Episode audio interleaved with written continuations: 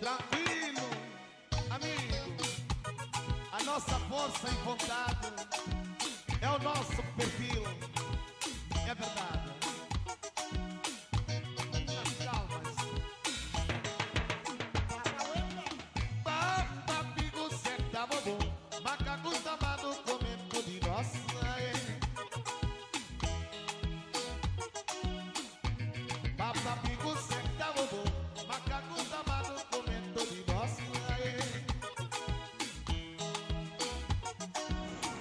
Olá, meus queridos ouvintes, leitores e amantes da poesia.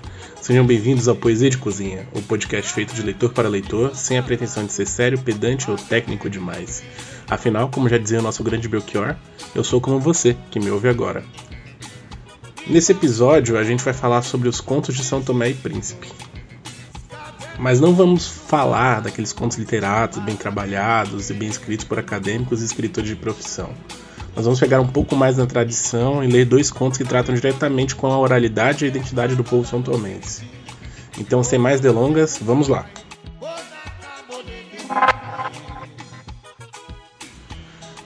A literatura santomense é uma das menos estudadas entre os países da CPLP, a Comunidade dos Países de Língua Portuguesa. Mas dentre os artigos que encontrei, alguns me deram uma boa noção de como compreender esse país. Se por um lado, durante o período colonial, a poesia e a prosa santomenses foram inundadas com a influência da metrópole, que tentava engrandecer a empresa colonial e descaracterizar a identidade da colônia, durante o período da transição e do pós-independência, a via da liberdade pulsou mais forte entre o povo das ilhas, e cada vez mais os textos foram assumindo características próprias, marcas únicas da identidade e resgataram a voz nacional que hoje vive de forma maravilhosa lá em São Tomé. Embora haja pano para manga e textos muito mais modernos escritos por artistas intelectuais da cultura santomense, não é no meu interesse nesse momento trazer esses contos para vocês. Fica como dever de casa para mim e para vocês buscar por aí e prestigiar a cultura contemporânea das ilhas. Então agora a gente vai fazer a leitura de dois contos da tradição oral e do folclore santomense.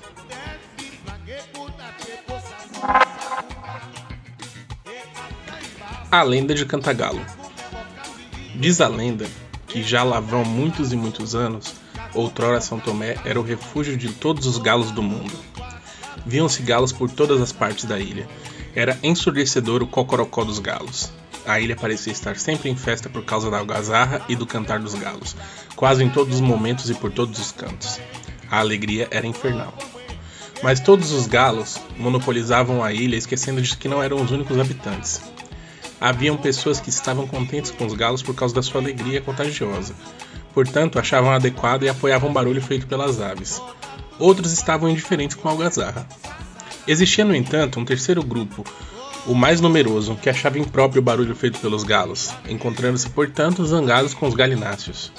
Não podendo aguentar por mais tempo tanto barulho, o terceiro grupo mandou através de um mensageiro o seguinte: Aconselhamos-vos a emigrarem e a fixarem-se num local mais afastado de nós. Caso contrário, haverá guerra entre nossos grupos no período de 48 horas.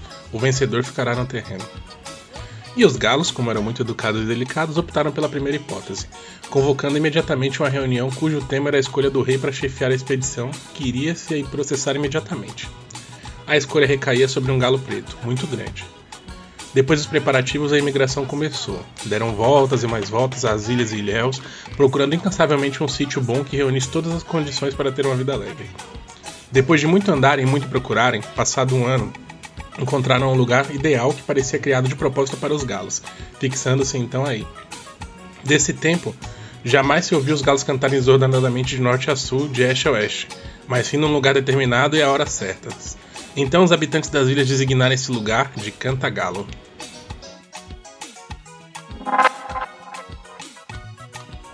Bom, eu não encontrei muitas referências sobre a região de Cantagalo na internet, exceto que é um distrito da ilha de São Tomé e tem belíssimas paisagens. A região, pelo que eu pude observar nos mapas, ela tem um relevo bem acidentado, com a presença de alguns picos e morros e de um vale extenso no meio, assim. Algumas poucas fotos que eu consegui ver de lá dão a impressão de que seria um ótimo local para fazer um acampamento ou uma trilha. E também tem algumas cachoeiras próximas, então deve ser bem bonito por lá.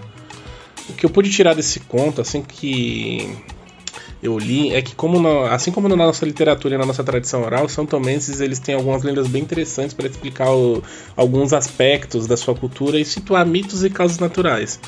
É, nesse conto, por exemplo, a gente tem uma boa razão para explicar o nome da região, uma vez que os galos cantam ao nascer do sol e quando a gente está num vale, o nascer do sol é um pouco mais demorado, mas quando acontece é bem bonito, o sol nascendo por trás das montanhas e se pondo por trás das montanhas também. Então imagina o eco de dezenas de galos e galinhas cacarejando num vale imenso. Até que parece bem mais lógico agora o vale se chamar Cantagalo, né? Mas bem, vamos pro segundo ponto.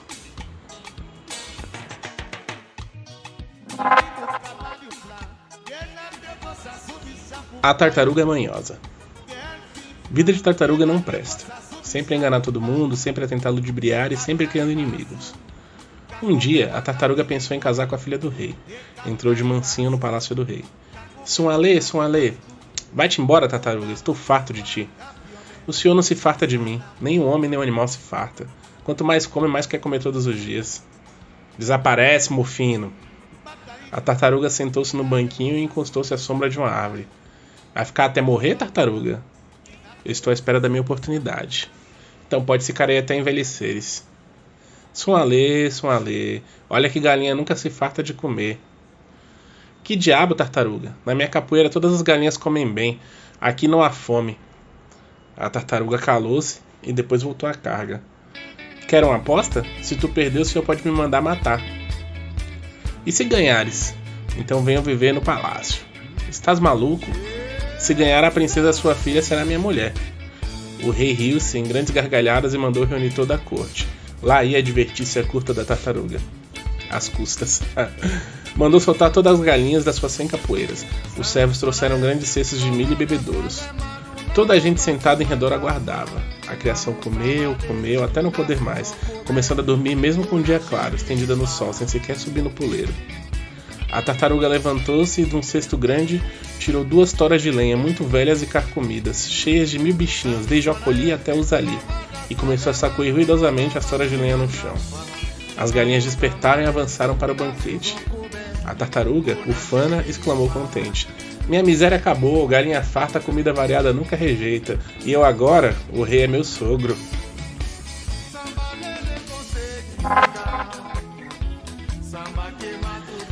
Bom, eu gostei bastante desse segundo conto, mas eu confesso que me falta um pouco de natividade de sangue são tomense para entender bem o porquê dessas tartarugas serem tão mal vistas por lá. Talvez porque elas comem os peixes, bem, e é uma ilha, não sei.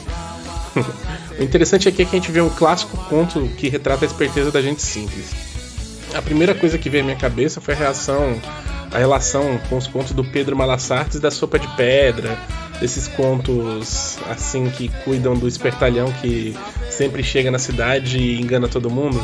Eu também lembrei de algumas histórias de cunho satírico inadequadas até para o podcast, que os meus tios me contavam na infância de um espertalhão chamado Bocais.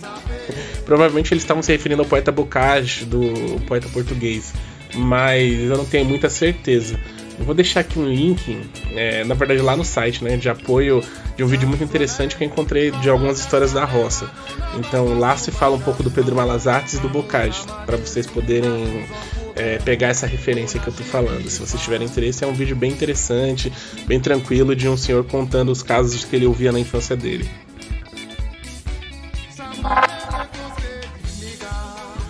Bom, meus amigos, esse foi mais um Caos de Varanda, dessa vez com o conto das vezes de São Tomé e Príncipe.